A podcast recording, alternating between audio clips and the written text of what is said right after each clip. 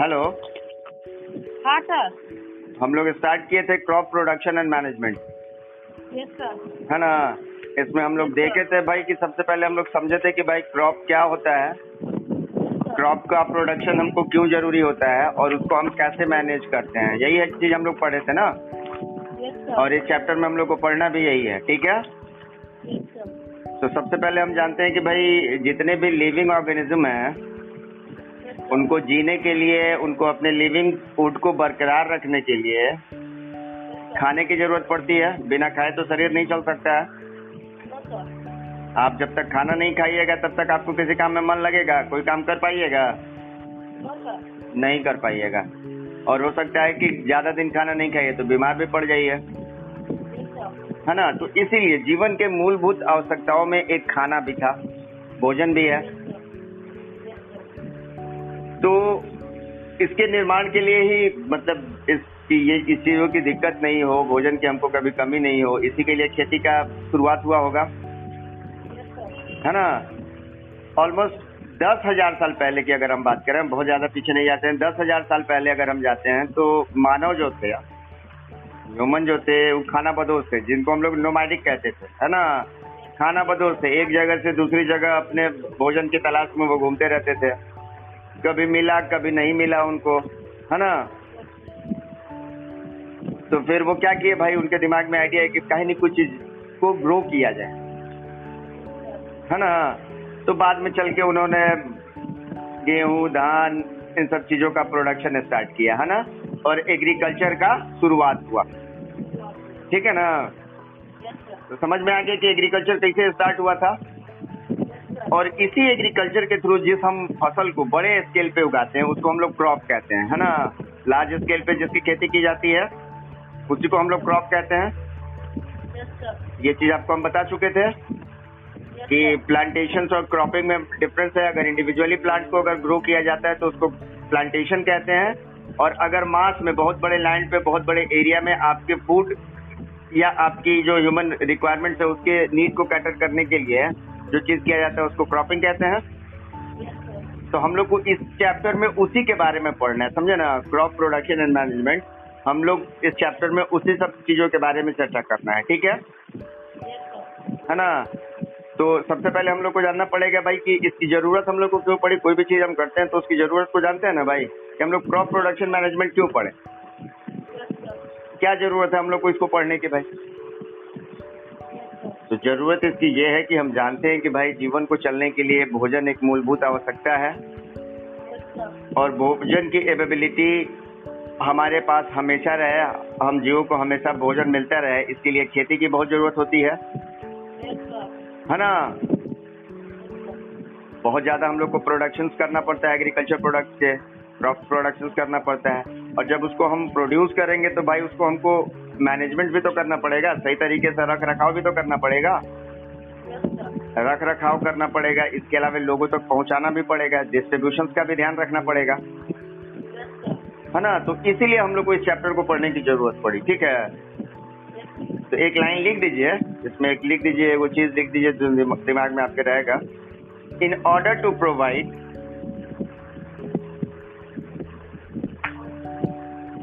order to provide five food for a large population food for a large population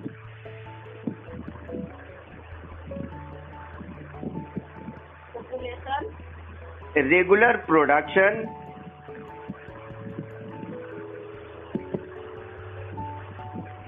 regular production proper management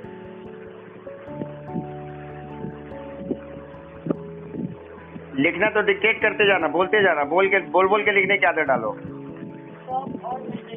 Proper management and distribution of food distribution of food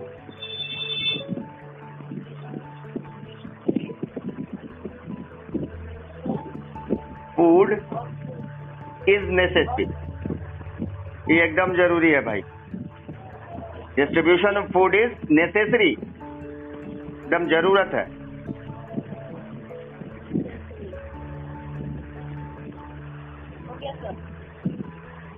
है ना? इसमें हम लोग ये समझ गए थे कि भाई दस हज़ार पहले तक मानो जो था नोमैडिक था। नोमैडिक का मतलब खाना बदोश। खाना बदोश था। अपने फ़ूड के तलाश में एक जगह से दूसरी जगह पे वो घूमते रहता था। फिर उसके दिमाग में आया और वो खेती का शुरुआत हुआ ठीक है? और वहीं से फिर क्रॉप का कॉन्सेप्ट आया है ना? क्रॉपिंग का एक पर्टिकुलर क्षेत्र में एक एरिया में बहुत सारे पौधों को उगाने। इसी प्रोसेस को हम लोग क्या कहते हैं? क्रॉपिंग कहते थे। और वैसे फ़सल जो बहुत लंबे एरिया में उगाए जाते थे उसको हम लोग क्या कहते थे? क्रॉप क्लियर ये सब जो क्लियर है ना? हाँ। क्रॉप में आप क्या हो सकता है? सीरियल्स हो सकता है वेजिटेबल्स हो सकता है फ्रूट्स हो सकता है? ठीक है? हम जानते हैं भाई कि भारत एक बहुत बड़ी कंट्री है और यहाँ के हर जगह का जो जलवायु है वातावरण है अलग अलग है। कश्मीर का वातावरण अलग है राजस्थान का अलग है बिहार का अलग है गुजरात का अलग है सब सब जगह का अलग अलग क्लाइमेटिक कंडीशन है तो उस हिसाब से हर जगह का क्रॉप भी बदल जाता है फ़सल भी बदल जाता है। है ना? आगे चल के आप पढ़िएगा कि लोगों का जो फूडिंग हैबिटेट्स होता है ना वहाँ के जोग्राफिकल कंडीशन के हिसाब से होता है। वहाँ का जो वातावरण होता है वहाँ का जो वायुमंडल होता है वहाँ का जो क्लाइमेट होता है उसी के अनुरूप वहाँ के लोगों का भोजन होता है है ना? हाँ। तो आदमी जो खाता है उसी को उगाता है? ठीक है ना? तो क्रॉपिंग अलग अलग हमारे रीजन भारत तो वैसे भी एक कृषि प्रधान देश है। भारत भारत क्या है? भारत एक कृषि प्रधान देश है। यहाँ का मुख्य पेशा क्या है? कृषि है। यहाँ की अर्थव्यवस्था जो है कृषि आधारित है। तो एक तरह से कह सकते हैं कि भारत का जो बैकबोन है, रीढ़ की हड्डी है, वो कृषि ही है।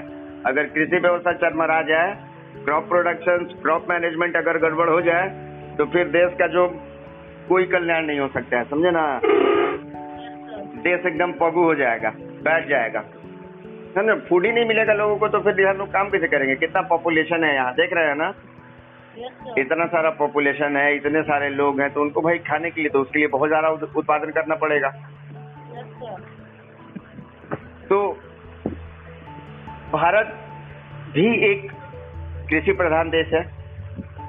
यहाँ अलग अलग सीज़न है अलग अलग क्लाइमेटिक कंडीशन है। उसके आधार पर हम लोग देखे थे कि तरह तरह के क्रॉपिंग हम लोग करते हैं, जिसमें खरीफ और रबी फ़सल की हम लोग चर्चा कर लिए थे। खरीफ फ़सल में आप देखे थे भाई, खरीफ क्रॉप जिसको कब रेनी सीज़न बोलते हैं उसको रेनी सीज़न क्रॉप बोलते हैं है ना? Yes, और रेनी में सीज़न में क्या क्या बोया जाता है? क्रॉप हाँ रेनी सीज़न क्रॉप क्या क्या है? खरीफ क्रॉप कौन कौन सा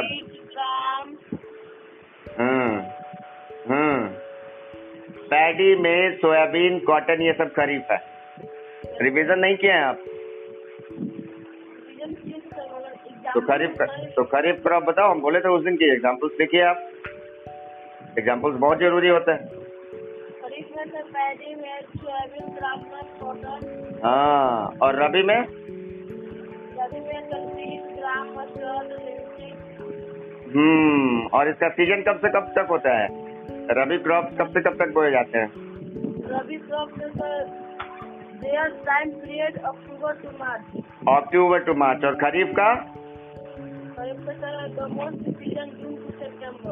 हाँ जून टू सितंबर है ना हाँ इतना सारा चीज़ क्लियर है इसके अलावा हम लोग देखे थे भाई कि जब मान लीजिए कि अब तो हम लोग समझ गए कि क्रॉप क्या होता है क्रॉप की ज़रूरत हम लोग को क्यों होता है ये सभी बात हम लोग समझ गए तो अब हम लोग को जानना था कि भाई इसको हम लोग करेंगे कैसे तो what are the practices we are taking to make agriculture to do agriculture agriculture खेती करने के लिए हम लोग को कौन कौन से कार्य करने पड़ते हैं?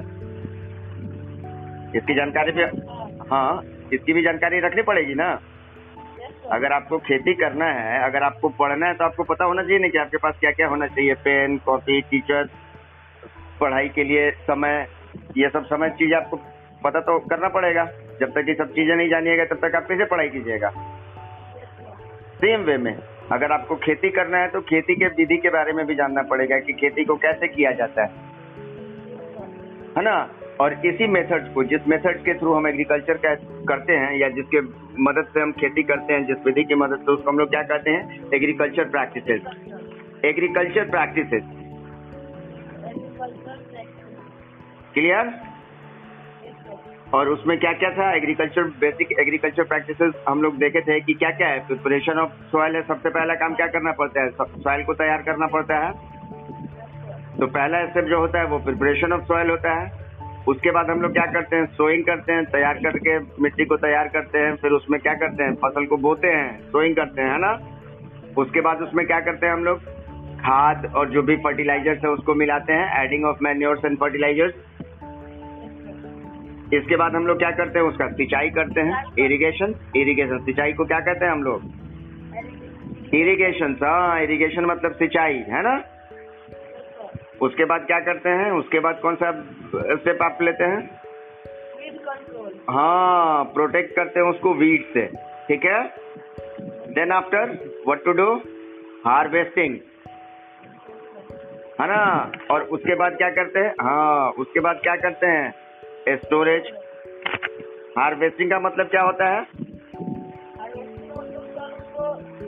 Cutting of crop cutting of crop जो आप खेत में से पेड़ को काटते हैं जैसे अभी गेहूँ कुछ दिन पहले हुआ था उसको आप काटे होंगे। है ना? गेहूँ को हम लोग काट के रखते हैं। तो ये सब क्या हार्वेस्टिंग पीरियड है? गेहूँ का कटना फिर खेत पे ढो के उसको आ, क्या कहते हैं थ्रेसर के पास हम लोग ले जाते हैं। उसको प्रोसेस करते हैं। है ना? फिर गेहूँ दबाता है जिसको दबाना बोलते हैं। थ्रेसिंग को क्या बोलते हैं? दबाना।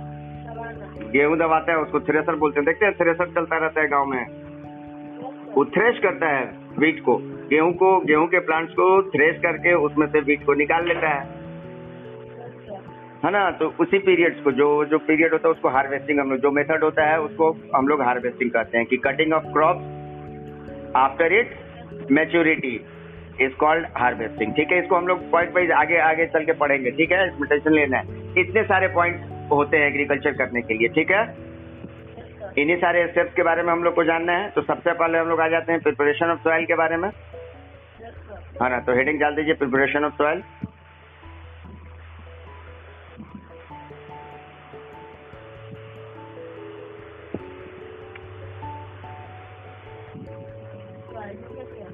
डाल दिए? चलिए, लिखिए इसमें तो लिखिए इसमें। स्टार्ट करते हैं हम लोग इसको। तो लिखे इसमें the preparation of soil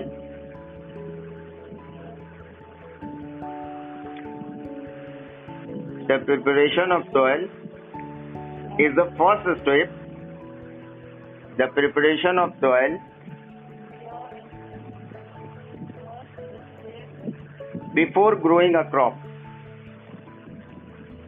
खेती करने के पहले, सबसे पहले क्या करते हैं हम लोग? सॉइल का प्रिपरेशन करते हैं, ठीक है? और सॉइल प्रिपरेशन में हम लोग क्या करते हैं? लूजनिंग है ना? टर्निंग एंड लूजिंग जो करते हैं। खेत को देखते हैं ना? पहले कोड़ा जाता है। हाँ तो इसमें क्या करते हैं? नेक्स्ट लाइन लिख दीजिए कि one of the most important task पूछता है सब question what are the most important task for the preparation of soil कभी कभी क्वेश्चन पूछ देगा, है ना? तो इसको आप क्या लिखिए? कि one of the most important task in agriculture is to turn the soil, माटी को पलटना और उसको ढीला करना and loosen it turn the soil and loosen it और इससे क्या होता है? सॉइल के टर्निंग और लूजिंग से क्या होता है? इस हाँ उसके बीच का जो होता है ना कि रूट जो उसमें आप बोइएगा, वो अंदर तक जाता है है ना? हाँ तो लिख दीजिए इसको कि this allow this allows the root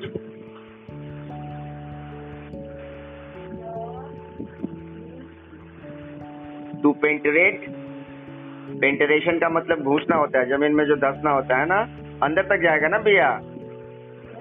hmm.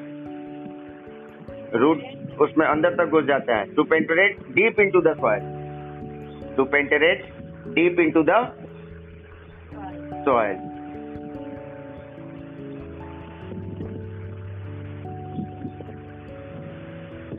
clear चलिए।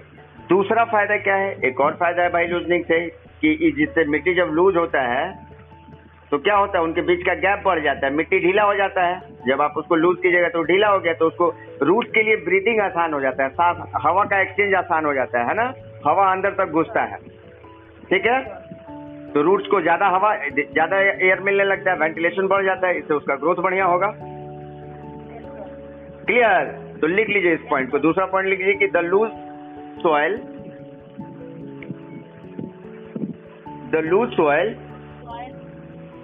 yes समझ गया allows the root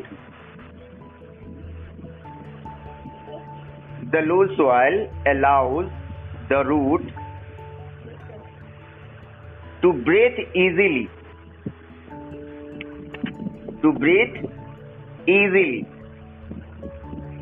सांस लेने में आसानी हो जाता है उसको है ना हाँ even when they go deep inside the soil बहुत अंदर भी चल जाएगा जड़ तो भी वहाँ उसको हवा मिलता रहेगा। हाँ तो लिख लीजिए even when they go even when they go deep into the soil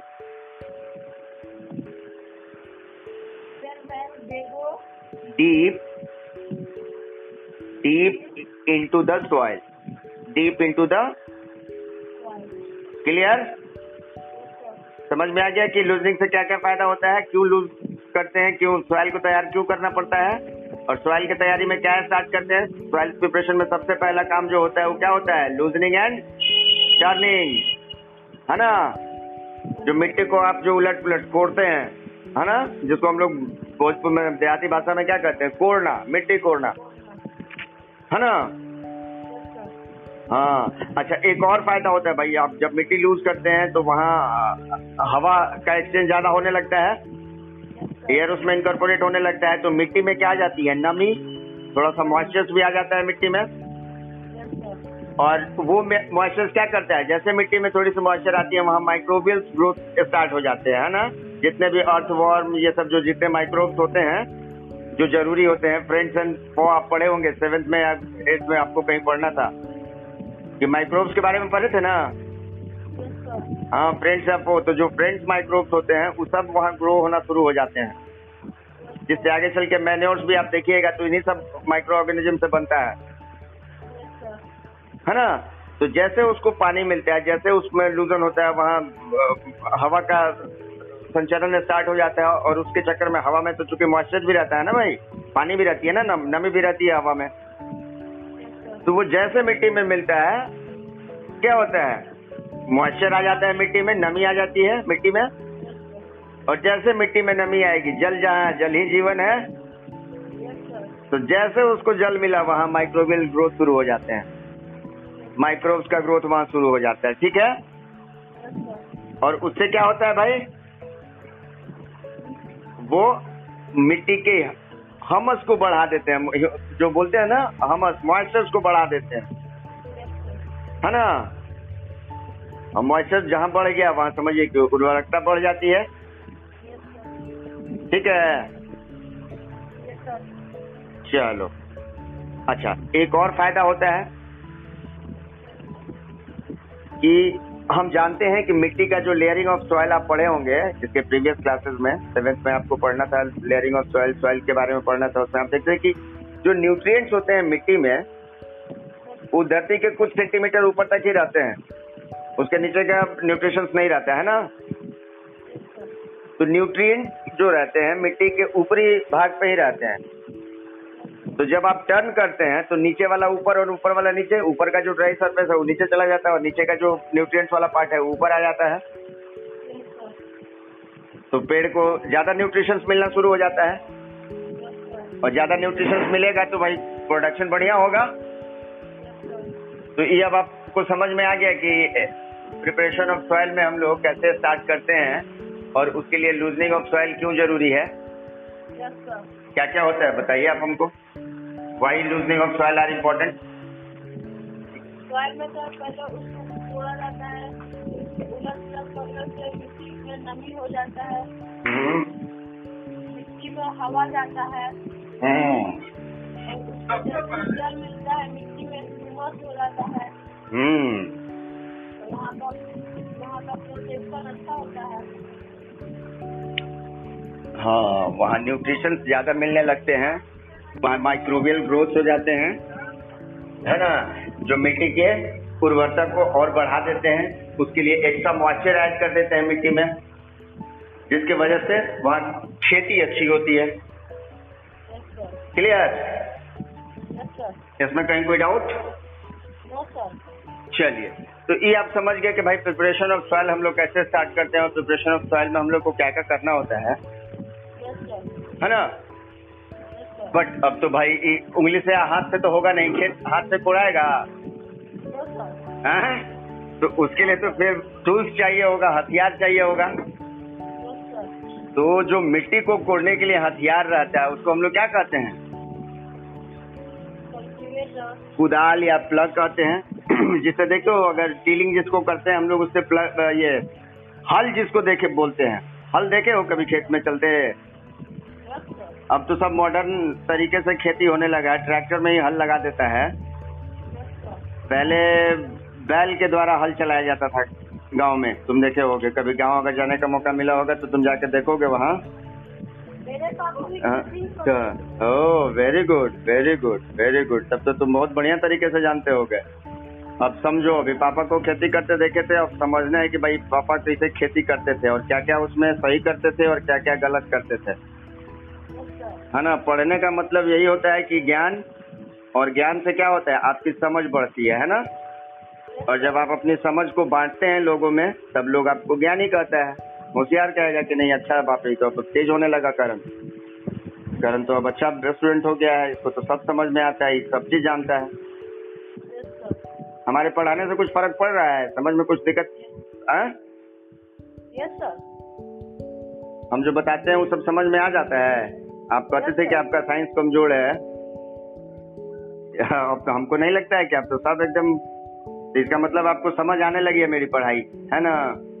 yes sir चलो वेरी गुड तो समझ के साथ साथ मेहनत भी बढ़ा देना है। जब समझ बढ़ने लगा है यस सर तो मेहनत भी बढ़ा देना होता है समझे? यस सर आई जब दोनों बढ़ जाएगा ना तो तुमको जीवन में सक्सेस करने से कोई नहीं रोक पाएगा। जब चीज़ों को समझ में आने लगे जब चीज़ें समझ में आने लगे और आप उसके लिए मेहनत करने के लिए आप तैयार हो जाते हैं तो वो चीज़ तो अपने आप बहुत बढ़िया हो जाता है ना?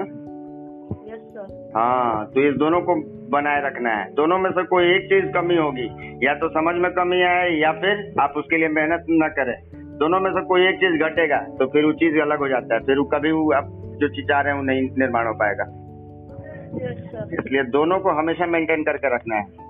समझ और उसके प्रति आपका समर्पण मेहनत ये बहुत इंपॉर्टेंट है।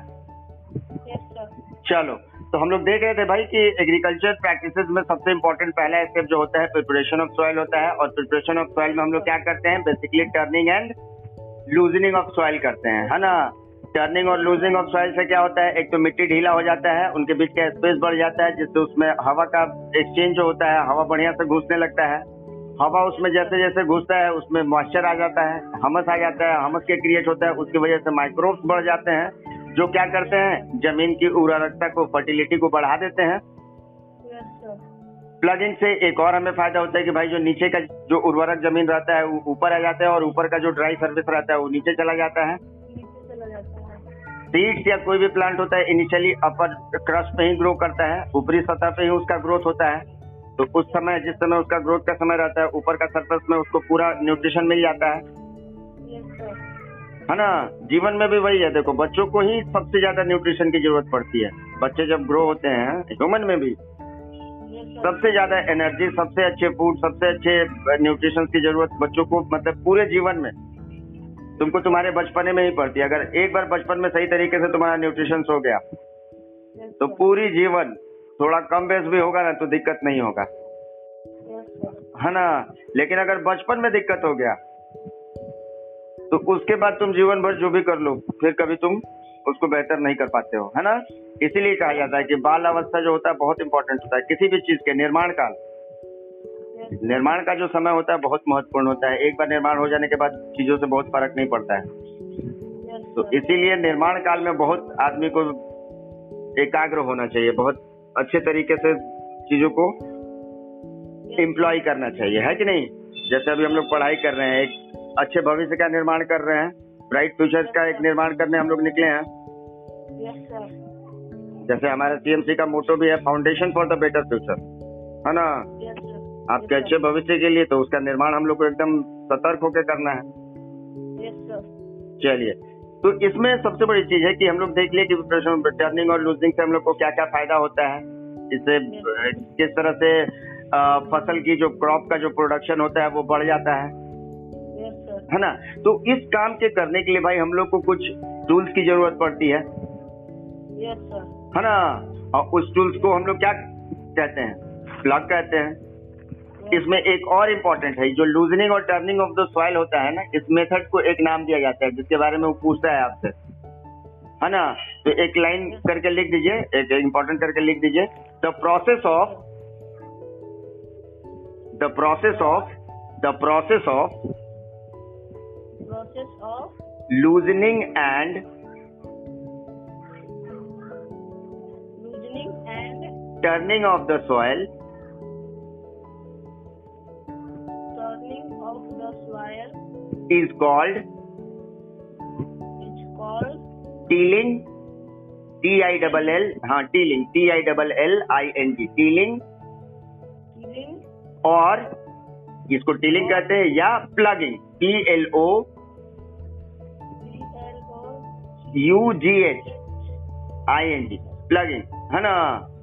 यही जो हाँ जो लूजनिंग और टर्निंग ऑफ़ द सॉइल होता है इस प्रोसेस को हम लोग क्या कहते हैं? टीलिंग या प्लगिंग पूछता है question what is tilling what is plugging ये सब क्वेश्चन पूछता है।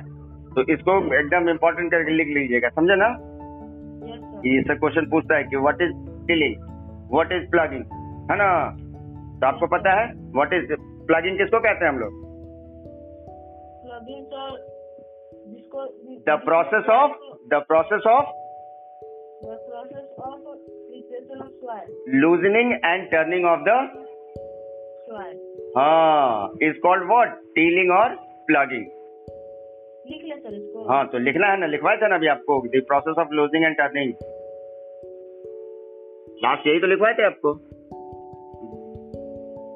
यस सर यस सर क्या लिखे हैं? The process of the process of loosening and turning of the soil is called tilling or plugging. Plugging important करके लिख लीजिएगा क्योंकि पूछता है टीलिंग और प्लगिंग अक्सर पूछता है ठीक है? Yes, sir. चलिए। टीलिंग समझ गए प्लगिंग समझ गए? Yes, sir.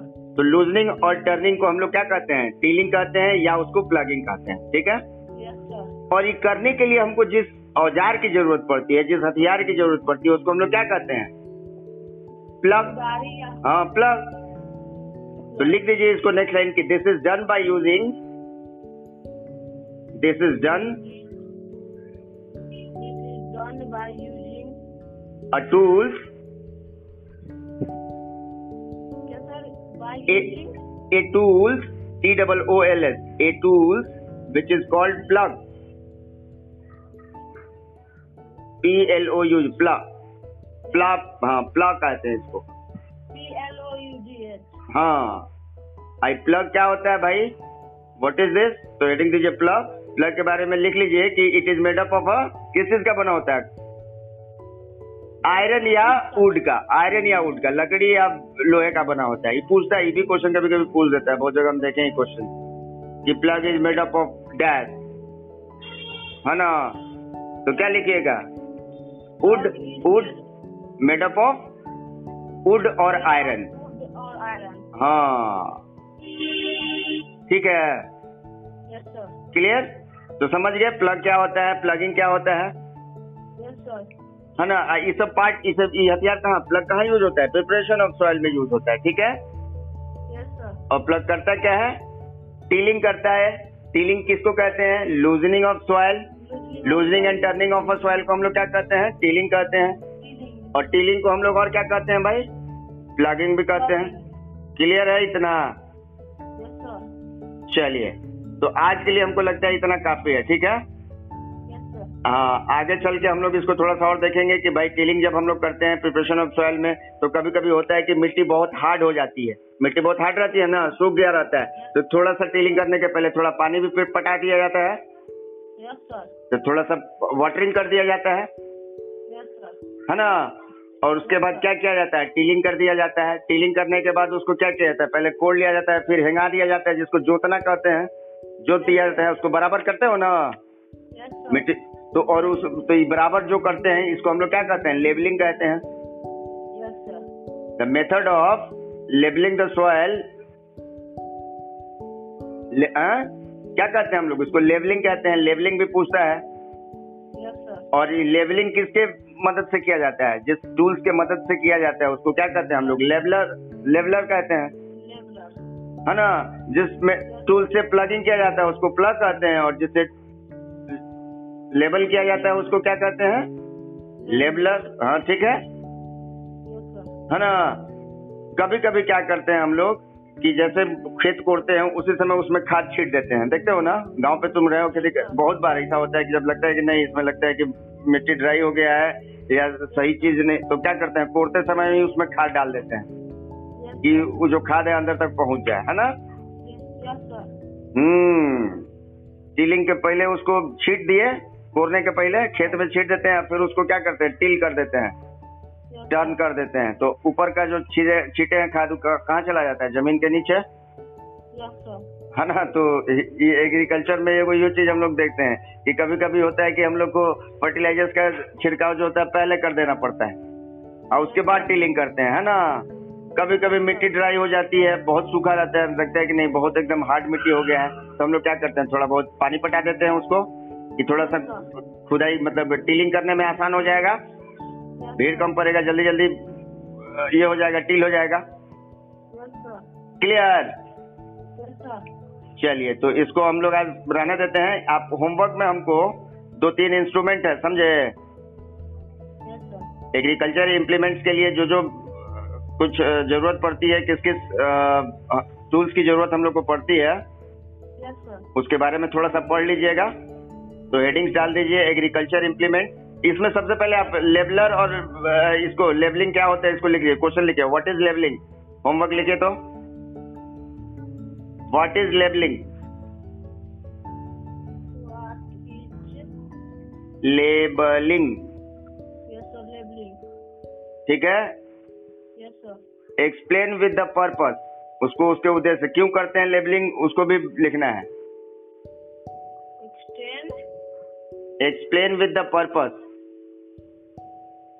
उसका उद्देश्य क्या रहता है? लेबलिंग हम लोग क्यों करते हैं? है ना? उसको लिखना है। उसके बाद आपको लेबलर के व्हाट इज़ लेबलर नेक्स्ट क्वेश्चन लिखिए व्हाट इज़ लेबलर हम्म। और सब- हाँ। और सबसे लास्ट में लिखिए एक और क्वेश्चन की what is plugging explain plugging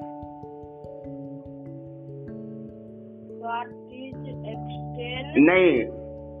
what is plugging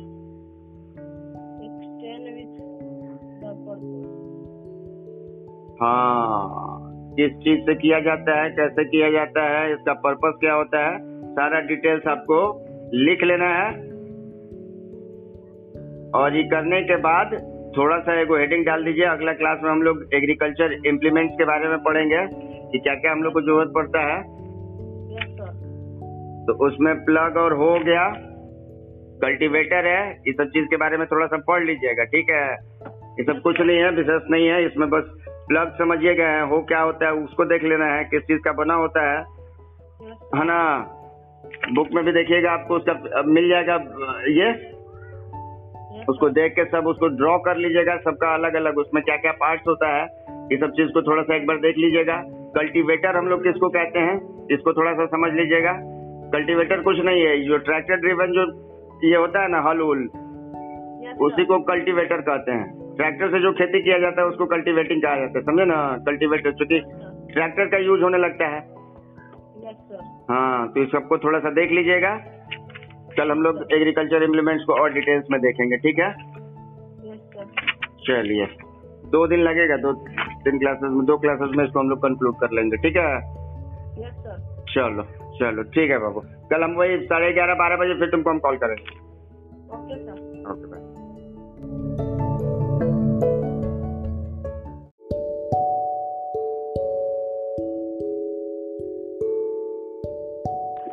hello हाँ सर हम लोग स्टार्ट किए थे crop production and management yes sir है ना? इसमें हम लोग देखे थे भाई कि सबसे पहले हम लोग समझे थे कि भाई क्रॉप क्या होता है। क्रॉप का प्रोडक्शन हमको क्यों ज़रूरी होता है और उसको हम कैसे मैनेज करते हैं। यही एक चीज़ हम लोग पढ़े थे ना? सर और इस चैप्टर में हम लोग को पढ़ना भी यही है। ठीक है? तो सबसे पहले हम जानते हैं कि भाई जितने भी लिविंग ऑर्गेनिज्म हैं उनको जीने के लिए, उनको अपने लिविंग फ़ूड को बरकरार रखने के लिए खाने की ज़रूरत पड़ती है। बिना खाए तो शरीर नहीं चल सकता है। आप जब तक खाना नहीं खाइएगा, तब तक आपको किसी काम में मन लगेगा। कोई काम कर पाइएगा? नहीं कर पाइएगा। और हो सकता है कि ज़्यादा दिन खाना नहीं खाइए तो बीमार भी पड़ जाइए। है ना? तो इसीलिए जीवन के मूलभूत आवश्यकताओं में एक खाना भी था, भोजन भी है। तो इसके निर्माण के लिए ही मतलब इस ये, इस चीज़ों की दिक्कत नहीं हो, भोजन की हमको कभी कमी नहीं हो, इसी के लिए खेती का शुरुआत हुआ होगा। है ना?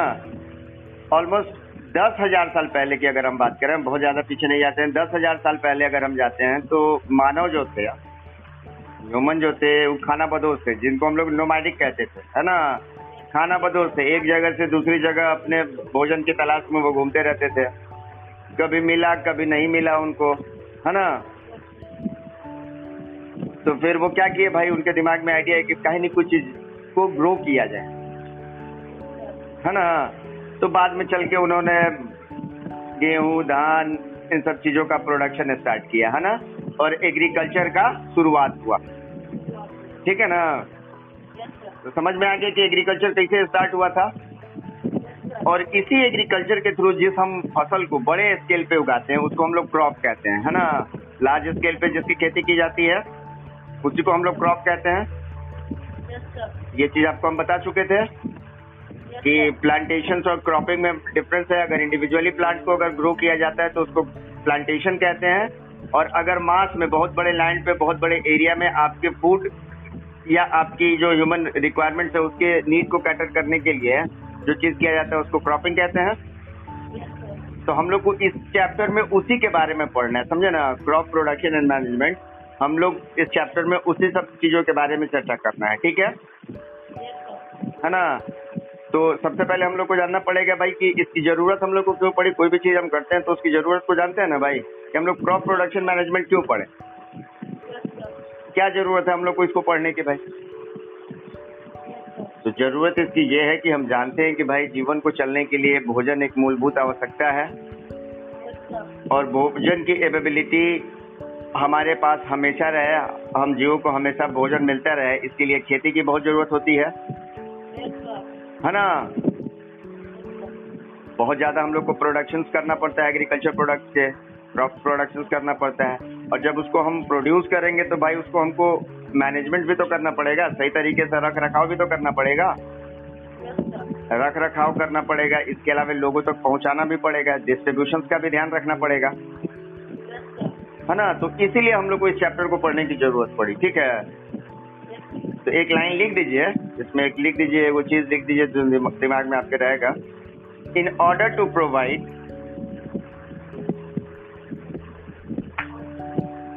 in order to five food for a large population food for a large population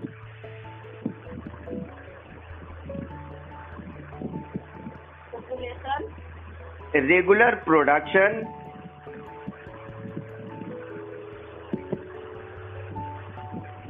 regular production proper management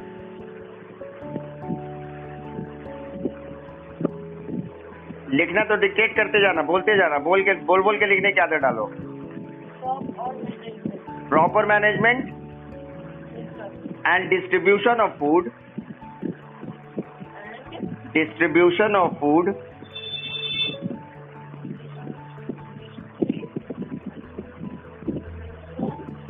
food is necessary. ये एकदम ज़रूरी है भाई। Distribution of food is necessary एकदम ज़रूरत है।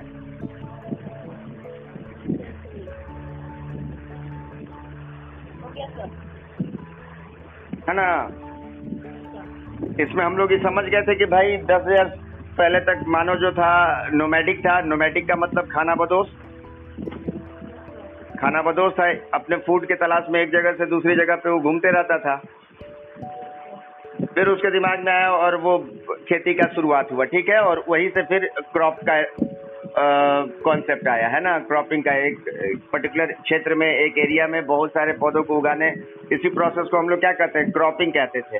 और वैसे फ़सल जो बहुत लंबे एरिया में उगाए जाते थे उसको हम लोग क्या कहते थे? क्रॉप क्लियर ये सब जब क्लियर है ना? हाँ। क्रॉप में आप क्या हो सकता है? सीरियल्स हो सकता है वेजिटेबल्स हो सकता है फ्रूट्स हो सकता है? ठीक है? हम जानते हैं भाई कि भारत एक बहुत बड़ी कंट्री है और यहाँ के हर जगह का जो जलवायु है वातावरण है अलग अलग है। कश्मीर का वातावरण अलग है राजस्थान का अलग है बिहार का अलग है गुजरात का अलग है सब सब जगह का अलग अलग क्लाइमेटिक कंडीशन है तो उस हिसाब से हर जगह का क्रॉप भी बदल जाता है फ़सल भी बदल जाता है। है ना? आगे चल के आप पढ़िएगा कि लोगों का जो फूडिंग हैबिटेट्स होता है ना वहाँ के जोग्राफिकल कंडीशन के हिसाब से होता है। वहाँ का जो वातावरण होता है वहाँ का जो वायुमंडल होता है वहाँ का जो क्लाइमेट होता है उसी के अनुरूप वहाँ के लोगों का भोजन होता है है ना? सर हाँ तो आदमी जो खाता है उसी को उगाता है? ठीक है ना? तो क्रॉपिंग अलग अलग हमारे रीजन भारत तो वैसे भी एक कृषि प्रधान देश है।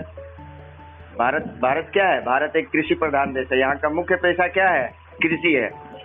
यहाँ की अर्थव्यवस्था जो है कृषि आधारित है। तो एक तरह से कह सकते हैं कि भारत का जो बैकबोन है, रीढ़ की हड्डी है, वो कृषि ही है। अगर कृषि व्यवस्था चरमरा जाए क्रॉप प्रोडक्शन क्रॉप मैनेजमेंट अगर गड़बड़ हो जाए तो फिर देश का जो कोई कल्याण नहीं हो सकता है, समझे ना? देश एकदम पगू हो जाएगा, बैठ जाएगा। ना फ़ूड ही नहीं मिलेगा लोगों को तो फिर यहाँ लोग काम कैसे करेंगे? कितना पॉपुलेशन है यहाँ, देख रहे हैं ना? इतना सारा पॉपुलेशन है इतने सारे लोग हैं तो उनको भाई खाने के लिए तो उसके लिए बहुत ज़्यादा उत्पादन करना पड़ेगा। तो भारत भी एक कृषि प्रधान देश है। यहाँ अलग अलग सीज़न है अलग अलग क्लाइमेटिक कंडीशन है। उसके आधार पर हम लोग देखे थे कि तरह तरह के क्रॉपिंग्स हम लोग करते हैं जिसमें खरीफ और रबी फ़सल की हम लोग चर्चा कर लिए थे। खरीफ फ़सल में आप देखे थे भाई खरीफ क्रॉप जिसको कब रेनी सीज़न बोलते हैं उसको रेनी सीज़न क्रॉप बोलते हैं है ना? सर और रेनी में सीज़न में क्या क्या बोया जाता है? रेनी सीज़न क्रॉप हाँ रेनी सीज़न क्रॉप क्या क्या है? खरीफ क्रॉप कौन कौन सा हम्म हम्म। पैडी में सोयाबीन कॉटन ये सब खरीफ है। रिवीजन नहीं किया है आप सीज़न सीज़न सर मतलब एग्ज़ाम तो खरीफ तो खरीफ क्रॉप बताओ हम बोले थे उस दिन की एग्जाम्पल्स देखिए आप। एग्जाम्पल्स बहुत ज़रूरी होता है। हाँ और रबी में?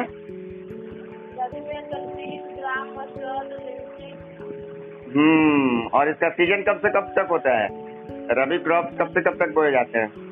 रबी क्रॉप में sir there time period October to March October to March और खरीफ का? सितंबर हाँ जून टू सितंबर है ना? हाँ। इतना सारा चीज़ क्लियर है? इसके अलावा हम लोग देखे थे भाई कि जब मान लीजिए कि अब तो हम लोग समझ गए कि क्रॉप क्या होता है क्रॉप की ज़रूरत हम लोग को क्यों होता है ये सभी बात हम लोग समझ गए। तो अब हम लोग को जानना था कि भाई इसको हम लोग करेंगे कैसे? तो what are the practices we are taking to make agriculture to do agriculture agriculture खेती करने के लिए हम लोग को कौन कौन से कार्य करने पड़ते हैं? इसकी जानकारी भी हाँ इसकी भी जानकारी रखनी पड़ेगी ना? अगर आपको खेती करना है, अगर आपको पढ़ना है तो आपको पता होना चाहिए ना कि आपके पास क्या क्या होना चाहिए? पेन, कॉपी, टीचर, पढ़ाई के लिए समय, ये सब समय चीज़ आपको पता तो करना पड़ेगा। जब तक ये सब चीज़ें नहीं जानिएगा, तब तक आप कैसे पढ़ाई कीजिएगा? सेम वे में। अगर आपको खेती करना है तो खेती के विधि के बारे में भी जानना पड़ेगा कि खेती को कैसे किया जाता है। है ना? और इसी मेथड को, जिस मेथड के थ्रू हम एग्रीकल्चर करते हैं, या जिसके मदद से हम खेती करते हैं, जिस विधि की मदद से उसको हम लोग क्या कहते हैं? Agriculture practices agriculture practices clear और उसमें क्या क्या था? एग्रीकल्चर बेसिक एग्रीकल्चर प्रैक्टिसेस हम लोग देखे थे कि क्या क्या है? प्रिपरेशन ऑफ़ सॉइल है, सबसे पहला काम क्या करना पड़ता है? सॉइल को तैयार करना पड़ता है। तो पहला स्टेप जो होता है, वो प्रिपरेशन ऑफ़ सॉइल होता है। उसके बाद हम लोग क्या करते हैं? सोइंग करते हैं, तैयार करके मिट्टी को तैयार करते हैं। फिर उसमें क्या करते हैं? फ़सल को बोते हैं सोइंग करते हैं, है ना? उसके बाद उसमें क्या करते हैं हम लोग? खाद और जो भी फर्टिलाइजर्स है, उसको मिलाते हैं। Adding of manures and fertilisers इसके बाद हम लोग क्या करते हैं उसका सिंचाई करते हैं। इरिगेशन इरिगेशन सिंचाई को क्या कहते हैं हम लोग? इरिगेशन हाँ इरिगेशन मतलब सिंचाई है ना? उसके बाद क्या करते हैं उसके बाद कौन सा स्टेप आप लेते हैं? हाँ प्रोटेक्ट करते हैं उसको वीड से ठीक है? Then after what to do harvesting है ना? और उसके बाद क्या करते हैं? हाँ उसके बाद क्या करते हैं? स्टोरेज हार्वेस्टिंग का मतलब क्या होता है? Cutting of crop cutting of crop जो आप खेत में से पेड़ को काटते हैं जैसे अभी गेहूँ कुछ दिन पहले हुआ था उसको आप काटे होंगे। है ना? गेहूँ को हम लोग काट के रखते तो ये सब क्या? हार्वेस्टिंग पीरियड है। गेहूँ का कटना फिर खेत से धो के उसको अ, क्या कहते हैं? थ्रेसर के पास हम लोग ले जाते हैं। उसको प्रोसेस करते हैं। है ना? फिर गेहूँ दबाता है जिसको दबाना बोलते हैं। थ्रेशिंग को क्या बोलते हैं? दबाना। गेहूँ दबाता है, उसको थ्रेसर बोलते हैं। देखते हैं थ्रेसर चलता रहता है गाँव में। वो थ्रेश करता है वीट को। गेहूँ को, गेहूँ के प्लांट्स को थ्रेश करके उसमें से वीट को निकाल लेता है। है ना? तो उसी पीरियड्स को, जो जो पीरियड होता है, उसको हार्वेस्टिंग हम लोग जो मेथड होता है, उसको हम लोग हार्वेस्टिंग करते हैं कि cutting of crop after it maturity is called harvesting ठीक है? इसको हम लोग पॉइंट वाइज आगे आगे चल के पढ़ेंगे। ठीक है? टेंशन लेना है। इतने सारे पॉइंट होते हैं एग्रीकल्चर करने के लिए, ठीक है? इन्हीं सारे स्टेप्स के बारे में हम लोग को जानना है तो सबसे पहले हम लोग आ जाते हैं प्रिपरेशन ऑफ़ सॉइल के बारे में। हाँ ना तो हेडिंग डाल दीजिए preparation of soil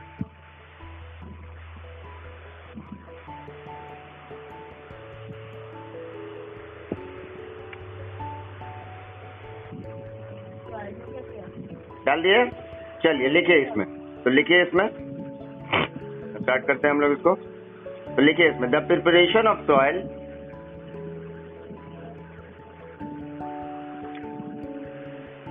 the preparation of soil is the first step the preparation of soil before growing a crop खेती करने के पहले, सबसे पहले क्या करते हैं हम लोग? सॉइल का प्रिपरेशन करते हैं, ठीक है? और सॉइल प्रिपरेशन में हम लोग क्या करते हैं? लूजनिंग है ना? टर्निंग एंड लूजिंग जो करते हैं। खेत को देखते हैं ना, पहले कोड़ा जाता है। हाँ तो इसमें क्या करते हैं? नेक्स्ट लाइन लिख दीजिए कि one of the most important task पूछता है सब question what are the most important task for the preparation of soil कभी कभी क्वेश्चन पूछ देगा, है ना? तो इसको आप क्या लेके आए कि one of the most important task in agriculture is to turn the soil माटी को पलटना और उसको ढीला करना and loosen it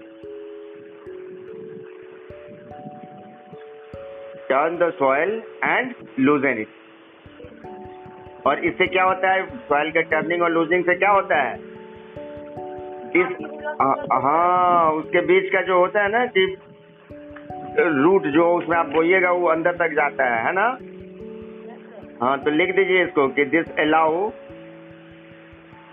this allows the root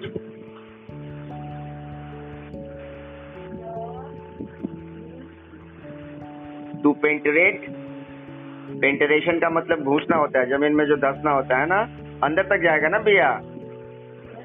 hmm. Root उसमें अंदर तक घुस जाता है। To penetrate deep into the soil to penetrate deep into the soil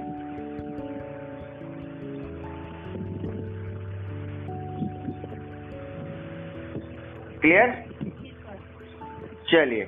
दूसरा फ़ायदा क्या है? एक और फ़ायदा है भाई लूजनिंग से, कि जिससे मिट्टी जब लूज होता है तो क्या होता है, उनके बीच का गैप बढ़ जाता है, मिट्टी ढीला हो जाता है। जब आप उसको लूज कीजिएगा तो ढीला हो गया तो उसको रूट के लिए ब्रीदिंग आसान हो जाता है सांस हवा का एक्सचेंज आसान हो जाता है है ना? हवा अंदर तक घुसता है। ठीक है? तो रूट्स को ज़्यादा हवा, ज़्यादा एयर मिलने लगता है वेंटिलेशन बढ़ जाता है, इससे उसका ग्रोथ बढ़िया होगा। क्लियर तो लिख लीजिए इस पॉइंट को। दूसरा पॉइंट लिख लीजिए कि the loose soil the loose soil yes समझ गया allows the root the loose soil allows the root to breathe easily to breathe easily सांस लेने में आसानी हो जाता है उसको है ना हाँ even when they go deep inside the soil बहुत अंदर भी चल जाएगा जड़ तो भी वहाँ उसको हवा मिलता रहेगा। हाँ तो लिख लीजिए even when they go even when they go deep into the soil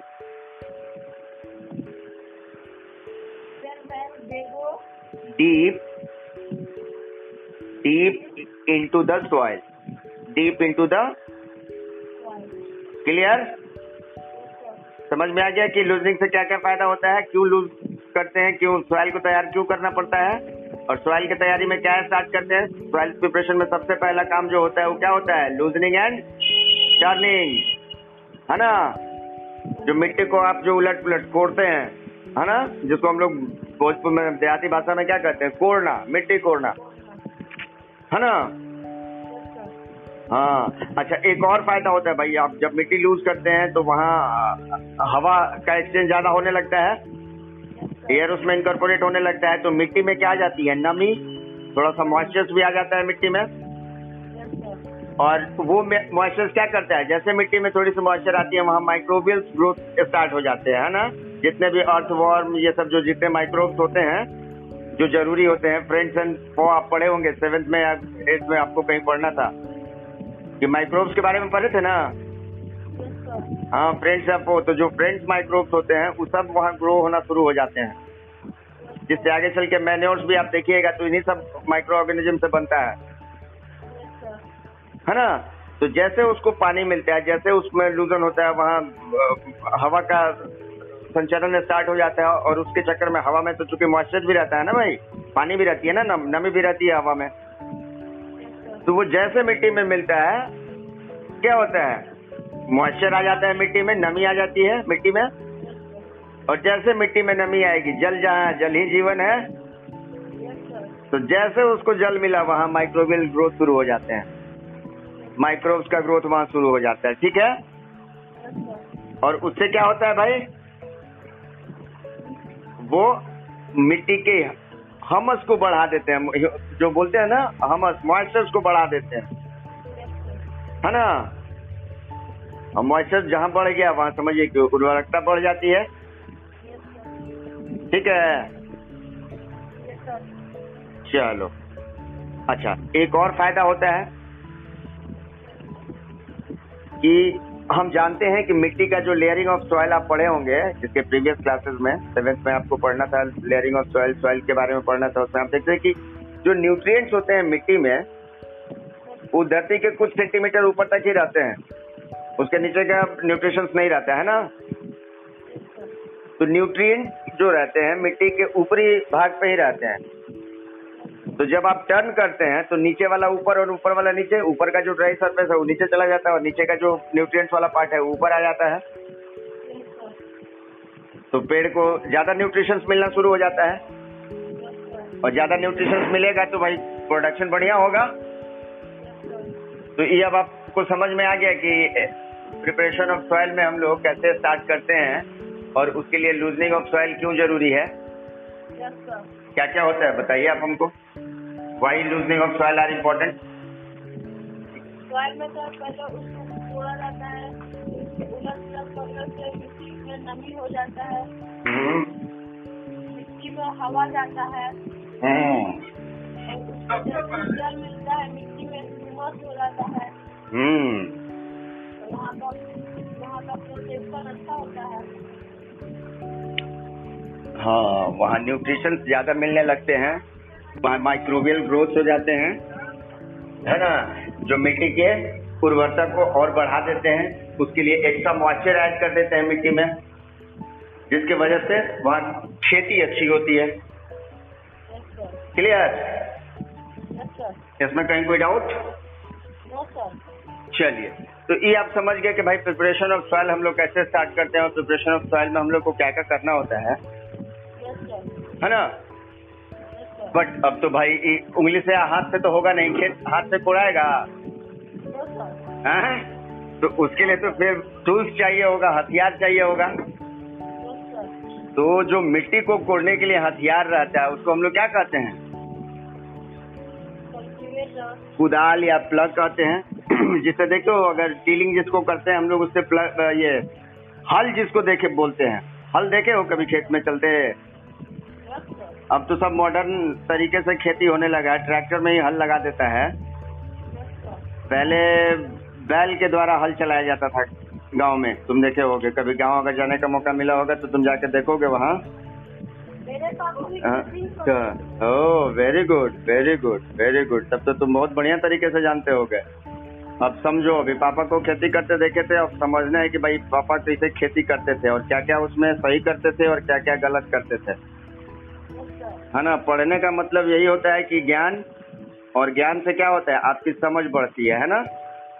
और जब आप अपनी समझ को बांटते हैं लोगों में तब लोग आपको ज्ञानी कहता है। होशियार कहेगा कि नहीं अच्छा है बाप रे तो अब तेज होने लगा करण।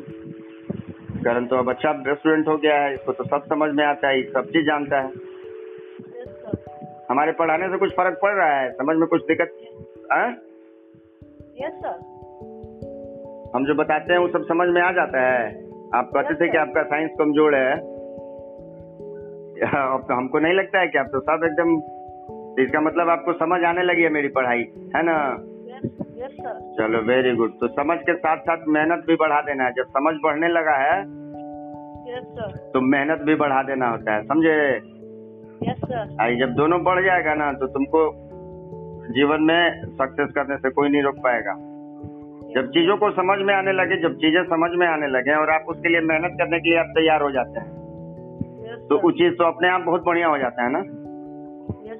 हाँ तो इस दोनों को बनाए रखना है। दोनों में से कोई एक चीज़ कमी होगी या तो समझ में कमी आए या फिर आप उसके लिए मेहनत न करें। दोनों में से कोई एक चीज़ घटेगा तो फिर वो चीज़ अलग हो जाता है। फिर कभी वो आप जो चीज़ चाह रहे हैं वो नहीं निर्माण हो पाएगा। इसलिए दोनों को हमेशा मेंटेन करके रखना है। समझ और उसके प्रति आपका समर्पण मेहनत ये बहुत इंपॉर्टेंट है। चलो तो हम लोग देख रहे थे भाई कि एग्रीकल्चर प्रैक्टिसेस में सबसे इम्पोर्टेंट पहला स्टेप जो होता है प्रिपरेशन ऑफ़ सॉइल होता है और प्रिपरेशन ऑफ़ सॉइल में हम लोग क्या करते हैं? Basically turning and loosening of soil करते हैं है ना? टर्निंग और लूजिंग ऑफ़ सॉइल से क्या होता है? एक तो मिट्टी ढीला हो जाता है उनके बीच का स्पेस बढ़ जाता है जिससे उसमें हवा का एक्सचेंज होता है हवा बढ़िया से घुसने लगता है।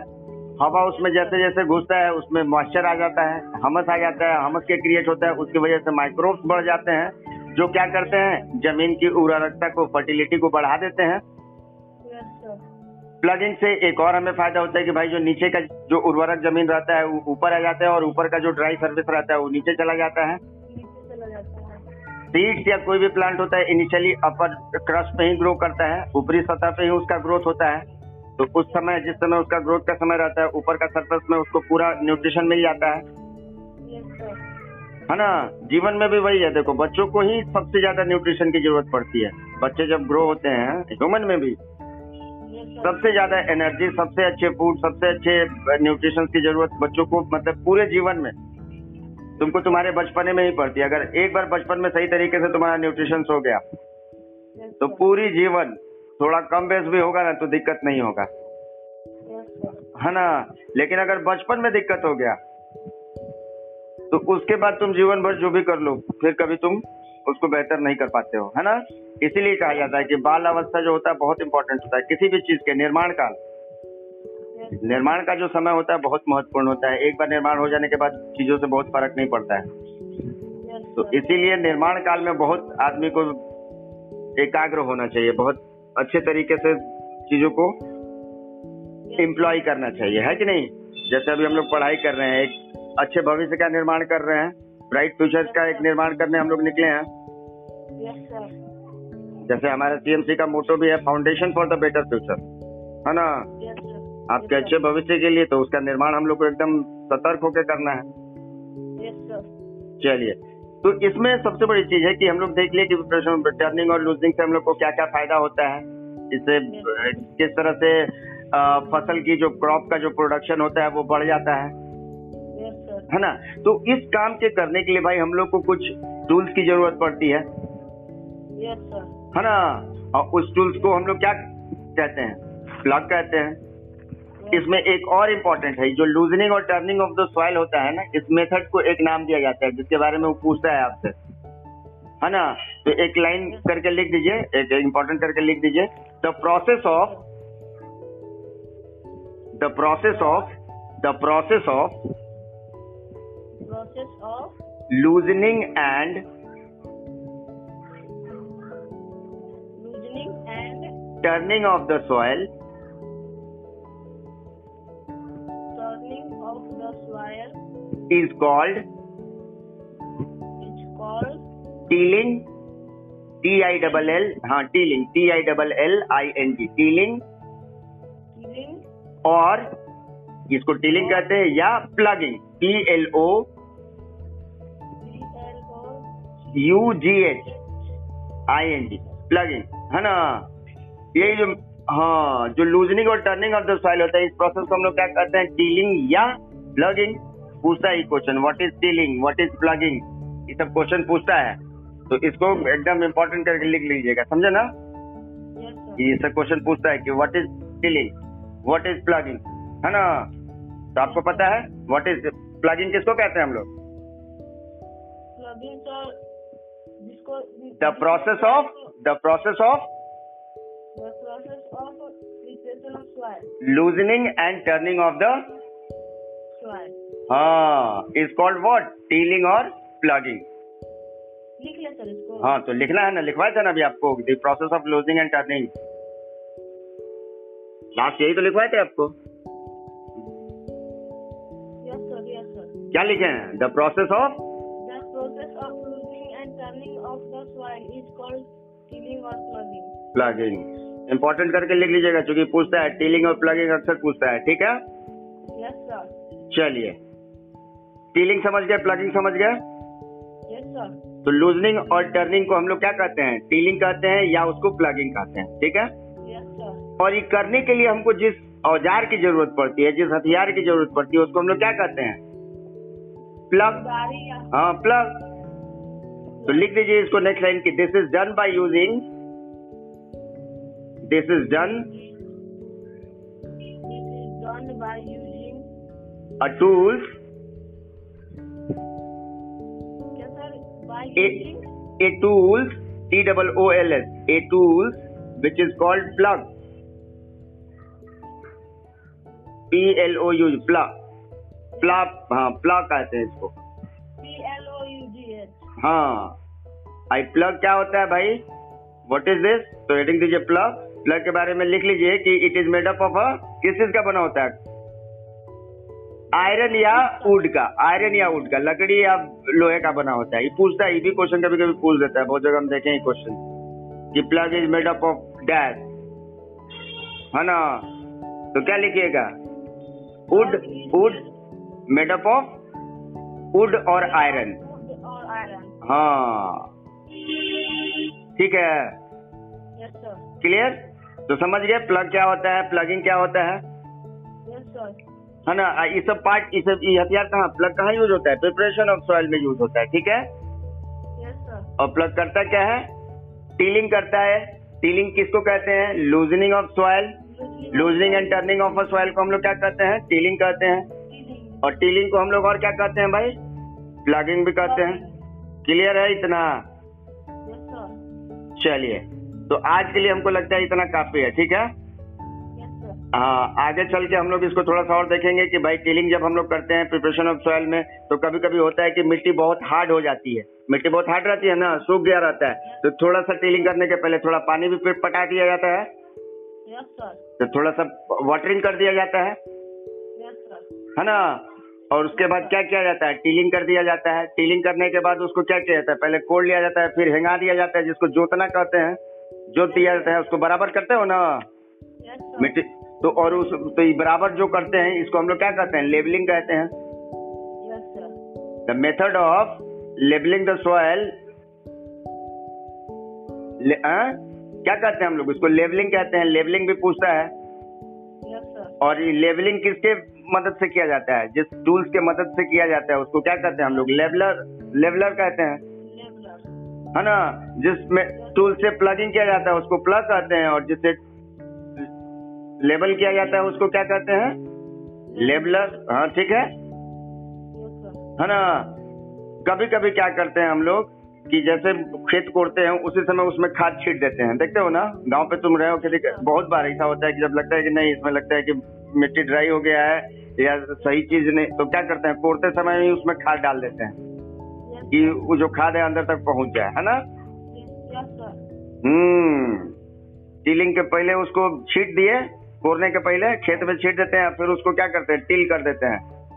टर्न कर देते हैं। तो ऊपर का जो छीटे छीटे हैं, खाद कहाँ चला जाता है? ज़मीन के नीचे? है ना? तो ये एग्रीकल्चर में ये ये चीज़ हम लोग देखते हैं कि कभी कभी होता है कि हम लोग को फर्टिलाइजर्स का छिड़काव जो होता है, पहले कर देना पड़ता है। और उसके बाद टीलिंग करते हैं, है ना? कभी कभी मिट्टी ड्राई हो जाती है बहुत सूखा रहता है लगता है कि नहीं बहुत एकदम हार्ड मिट्टी हो गया है। तो हम लोग क्या करते हैं थोड़ा बहुत पानी पटा देते हैं उसको कि थोड़ा सा खुदाई मतलब टीलिंग करने में आसान हो जाएगा। भीड़ कम पड़ेगा जल्दी जल्दी ये हो जाएगा टील हो जाएगा।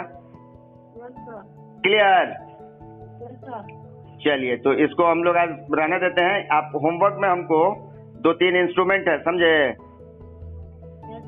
एग्रीकल्चर इम्प्लीमेंट्स के लिए जो जो कुछ ज़रूरत पड़ती है किस किस टूल्स की ज़रूरत हम लोग को पड़ती है। सर उसके बारे में थोड़ा सा पढ़ लीजिएगा।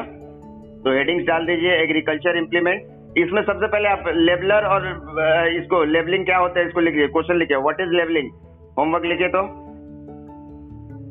व्हाट इज़ लेबलिंग लेबलिंग ठीक है? एक्सप्लेन विद द पर्पस उसको उसके उद्देश्य क्यों करते हैं लेबलिंग उसको भी लिखना है। एक्सप्लेन विद द पर्पस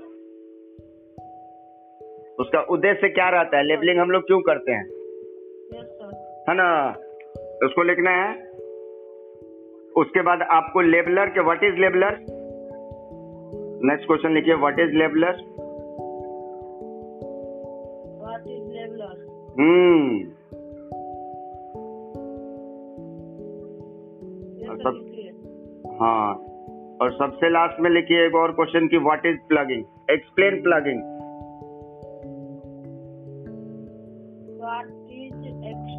नहीं। What is plugging